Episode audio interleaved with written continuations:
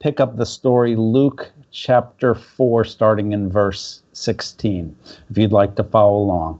It says, Jesus went to Nazareth, where he had been brought up, and on the Sabbath day he went into the synagogue, as was his custom. He stood up to read, and the scroll of the prophet Isaiah was handed to him. Unrolling it, he found the place where it is written, The Spirit of the Lord is on me, because he has anointed me to proclaim good news to the poor. He has sent me to proclaim freedom for the prisoners and recovery of sight for the blind, and to set the oppressed free, to proclaim the year of the Lord's favor. Then he rolled up the scroll, gave it back to the attendant, and sat down. The eyes of everybody in the synagogue were fastened on him, and he began by saying to them, Today, this scripture is fulfilled in your hearing. This is God's word. Let's pray.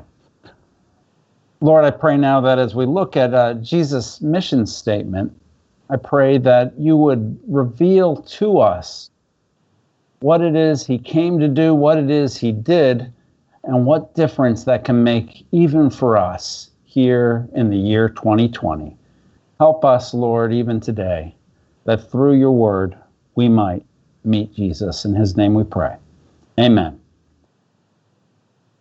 So I want to talk about Jesus' mission statement, and it's it's a statement, it's it's a it's a piece of jargon that I, I think is familiar to a lot of us these days. Those of you who live in corporate life know how important mission statements are to the functioning of each corporation. Every corporation has one, and occasionally these mission statements are revised to great fanfare, and there's a meeting, and there's a celebration, there's a presentation, and then it seems like everyone goes back and keeps doing what they've been doing all along. Someone defined, I believe it was Dilbert, he defined mission statements th- this way A mission statement is a long, awkward sentence that simply demonstrates the inability of management to think clearly. I don't know if you can relate to that. It depends on uh, the management at your company, I guess. But it strikes me and it strikes everybody who, who reads the gospel how, how Luke talks about a lot of activity that Jesus is doing, especially there early in his ministry and how the crowds are gathering to him. But the thing that Luke records specifically is this particular event in Jesus' life where he goes into the synagogue, where he finds this passage, Isaiah 61, and he tells, he reads it and he tells the people, This is what I've come to do. This is what I have fulfilled. As I mentioned, he's back in the little village where he's from. This is not an unveiling that took place in Jerusalem or in some great center city. This is something that took place in a little country town, in a little country church. His synagogue, maybe there were a couple dozen people in attendance that day, and they all knew him as Joseph's son, as the son of the carpenter, just a, a regular down to earth country guy. And so he reads the scripture, and that was that was good. Showed that he could read, I guess. But then he said something that must have blown everybody's mind, that made everybody stop and wonder.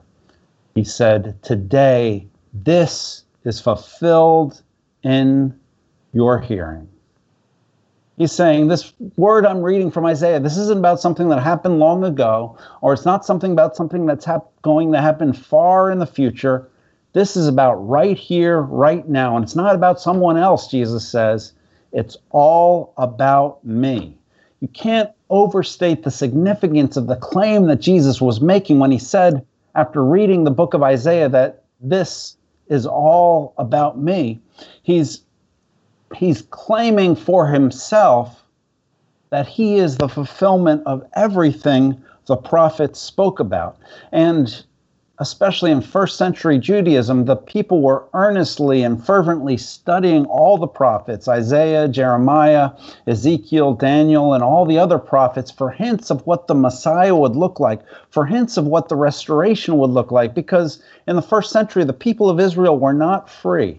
They were oppressed and humiliated. They were a province of the Roman Empire, and they were desperate to be returned to the freedom, the prosperity, the power, and the prestige that they had under David, way back years and centuries before that. And the prophets painted a picture that one day a son of David would come and he would restore and he would rebuild and he would renew Israel to its previous greatness. So everyone was looking for that. Everyone was waiting for that.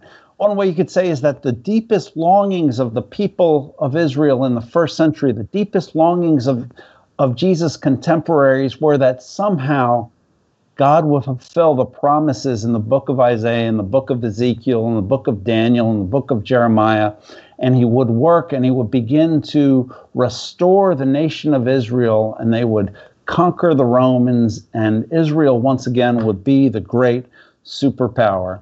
And Jesus comes along, the carpenter's son.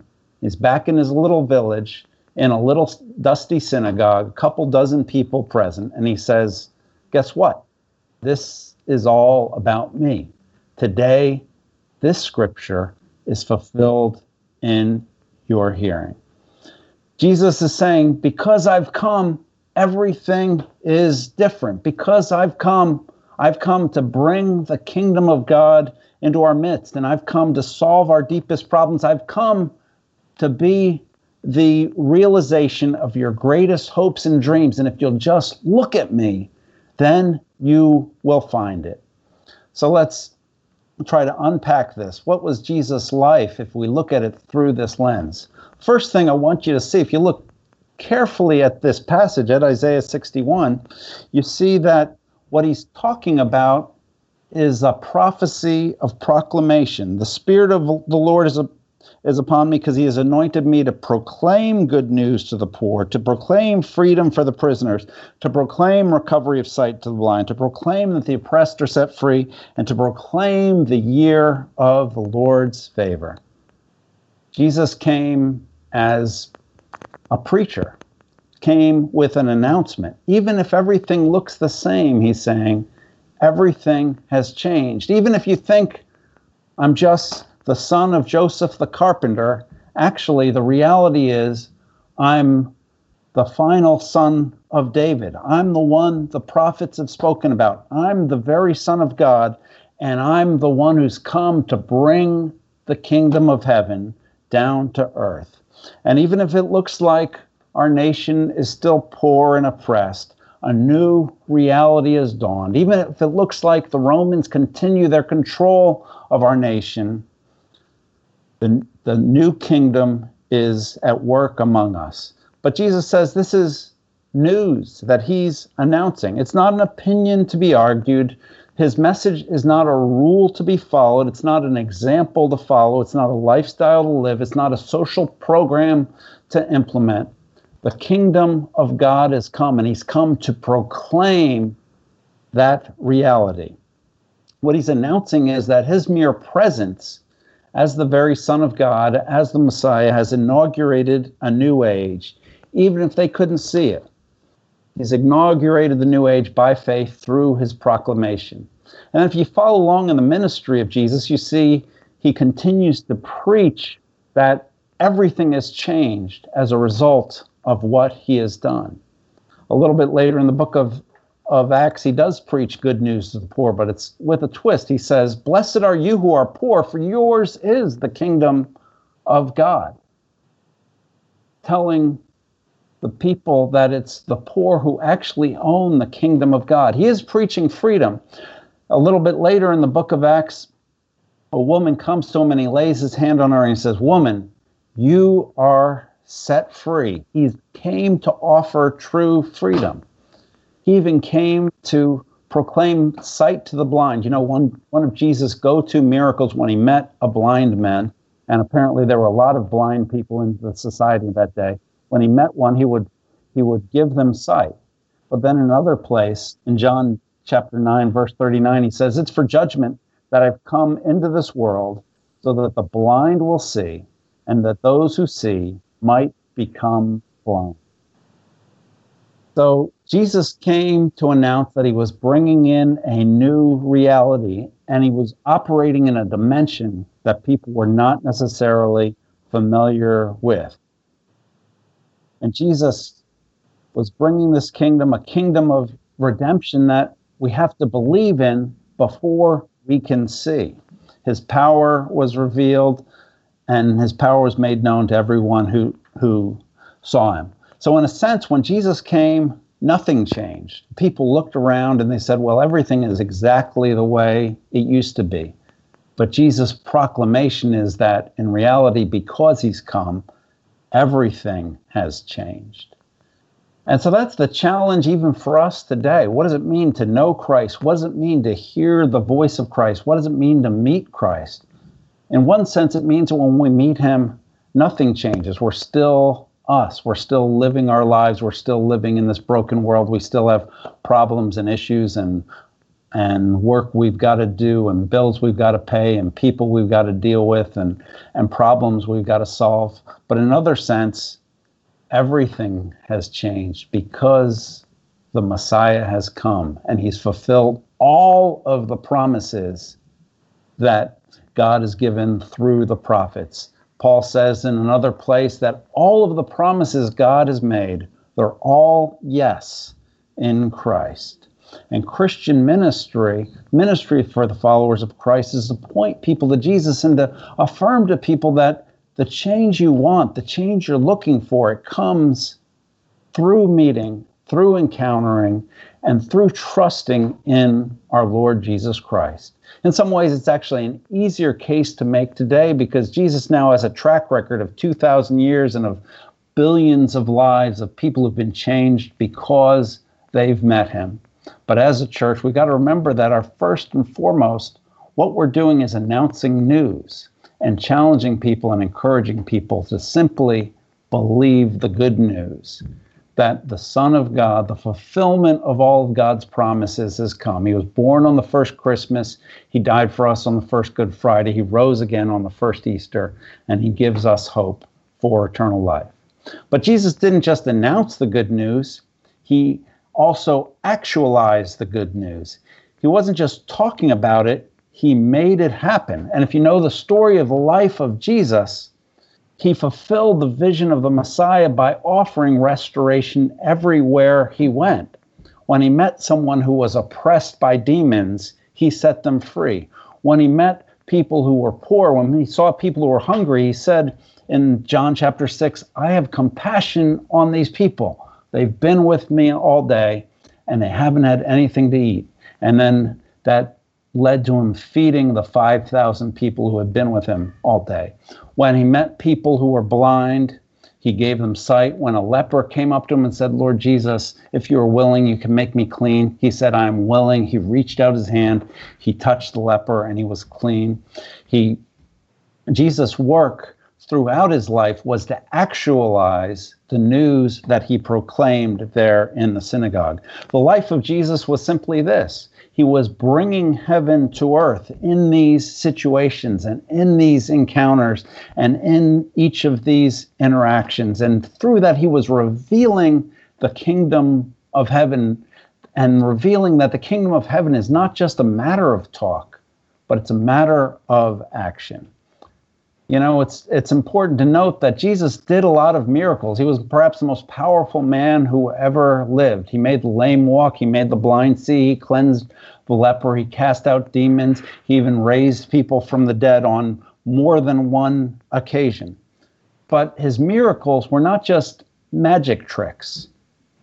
They were each of his miracles was an expression, a picture of redemption, a picture of the restoration that he was bringing a picture of what the restoration of all things ultimately will look like. And so, as the king, bringing the kingdom with everyone he met, with everyone he encountered, he gave them a picture of the restoration he was going to bring. He gave them a picture of the hope that he had to offer everyone who trusted in him. And that's also important for the ministry of the church. The ministry of the church is to spread the good news that Jesus has come, but the ministry of the church is also to be the good news that Jesus has come. And because Jesus has come, we are working to bring heaven to earth, working with the power that God has given us, whatever power that might be the personal power, the relational power, the financial power, the, the expertise we have to bring heaven to earth in whatever way that we can. Jesus told his disciples that you should pray, Our Father in heaven, thy kingdom come, thy will be done on earth as it is in heaven. And then he showed his disciples that the work that he's called us to do is to bring heaven to earth. The longing in our prayer should be that heaven come down to earth, and then the the, the heart of our labor should be to find ways to use the resources God has given us to bring heaven to earth and to reconcile men to God and to restore the brokenness in this world around us. To use the resources that God has given us to work with compassion, to work with generosity, to work with care, to work in concern, with care and concern, and to use the power that we have to help those who are poor, those who are oppressed, those who are stressed, and those who are depressed, to help those who are heartbroken, to help those who are in agony, to help those struggling with illness and disability, to help those who are dealing with injustice or who are being victimized, to experience some of the freedom, experience some of the hope of the kingdom of God. So we're not just proclaiming not just proclaiming the favorable year of our Lord, not just proclaiming good news for the poor and freedom for prisoners, recovery of sight to the blind, and the, the freedom of the oppression, but we're doing what we can to actualize that, doing what we can to make that a practical and functional reality all around us. See, for the church, for the followers of Christ, our proclamation that the kingdom of God has come has to be combined with our prayer that God's kingdom would come and his will would be done on earth as it is in heaven. And then it needs to be combined with our work towards bringing the kingdom of God, making the kingdom of God a reality in our midst. All of these things work together. So Jesus announced the coming of the kingdom of God, then he actualized the coming of the kingdom of God through his encounters, especially with his encounters with those who were in need, his encounters with the broken, his encounters with the hurting, when he showed them the restoration of the kingdom of God and let them experience it firsthand. And then, thirdly, I want you to see that he accomplished. He accomplished the reality of the king, coming of the kingdom through his victory. It wasn't just talk, it wasn't just power, actually for Jesus to bring the kingdom of God, he had to confront the kingdom of darkness. He had to pay the price for it to come. Jesus' whole life is about the price the Messiah had to pay and the victory the Messiah had to win in order to bring the kingdom of God into our midst. The Bible says that though he was rich, for your sake he became poor, that you through his poverty might become truly rich. The Bible shows us that Jesus was the most free man who ever walked this earth, and yet he let his freedom go. He laid his freedom aside and allowed himself to become bound that we through his through him being bound, through him being arrested, might in, experience true freedom. Jesus was the most innocent, the only righteous man who's ever lived. And yet he allowed himself to be condemned so that we could be forgiven. Jesus was the one person who through all through all eternity as long as he had existed exi- had existed in perfect communion with God the Father in heaven in a perfect love relationship with his father in heaven in a perfect family and yet Bible shows us history shows us that he allowed himself to be forsaken. Some of his last words were, My God, my God, why have you forsaken me? And the answer from heaven was something like this You were forsaken so that people like us could be forgiven. You were forsaken so that we could know intimacy with God through through you. So Jesus came to this world and he gave himself he he engaged in battle with the kingdom of darkness so that he could bring restoration to all of us. He endured all of the brokenness of this world, all of the injustice, all of the agony, all of the pain, so that he could bring true restoration to this world. He became poor so that he could redeem our poverty. He endured injustice so that we could know mercy and grace. And that's the story of the life of Jesus. That's a story of Jesus from, from this point on as he endured being misunderstood, as he endured being betrayed by the people he was dependent on, as he as the the powers of his day uh, chased him down and arrested him, abused him, and crucified him. And even as he endured spiritual darkness and death, endured all that, he went through all that so that he could bring true restoration to everybody who would trust in him. And that's the hope that we have. The last thing he says here in verse 19 is, is he says, He's come to proclaim the year of God's favor. Now that's important. That might be lost on, on you and me, but it wasn't lost on Jesus' hear, hearers. What he was talking about there was the year of Jubilee. And in Leviticus 25, God institutes this, this rule that every 50th year in the life of Israel would be a year of Jubilee, a year that all debts are canceled, all the prisoners are set free, all the slaves are let go, and all the land is returned to the people who it belongs to. And all the land is given a year of rest. And that was supposed to happen every 50th year, and it was supposed to be uh, a year, one year out of every 50, that was spent celebrating and resting in the goodness of God and the grace of God and the love of God and it was instituted in Le- by Moses according to Leviticus 25. But here's the thing historians of the nation of Israel tell us it never actually happened. Israel never had a sustained period of faithfulness and stability over 50 years where they actually kept count and then celebrated the year of Jubilee together. So was this great ideal back in Leviticus that was never experienced by the people of Israel. Even though the prophets spoke about it, you know, Jesus is just reading here what Isaiah spoke about, that Isaiah was promising that one day the favor, the year of God's favor would be upon us. But it was something that was never implemented while Israel was under the law, it was never implemented by, by the people of God throughout the course of the Old Testament. But Jesus is saying, I'm going to bring it.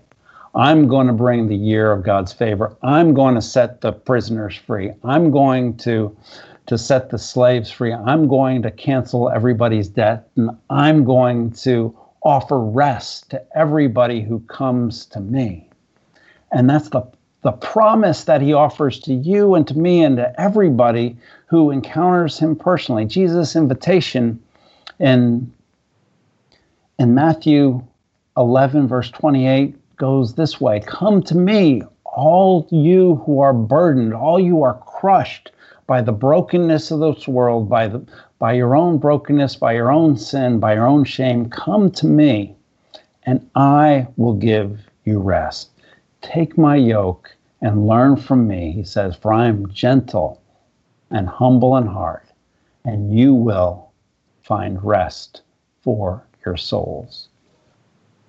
Our mission is to bring people to Jesus, that somehow, some way, they might find in him the rest and the hope that every soul longs for. Let's pray. Heavenly Father, I thank you for the grace and the success of Jesus. I thank you that he was about his mission. I thank you that he was faithful to his mission. I thank you that he accomplished his mission when he rose from the dead. And I pray that you would help us to live by faith in him.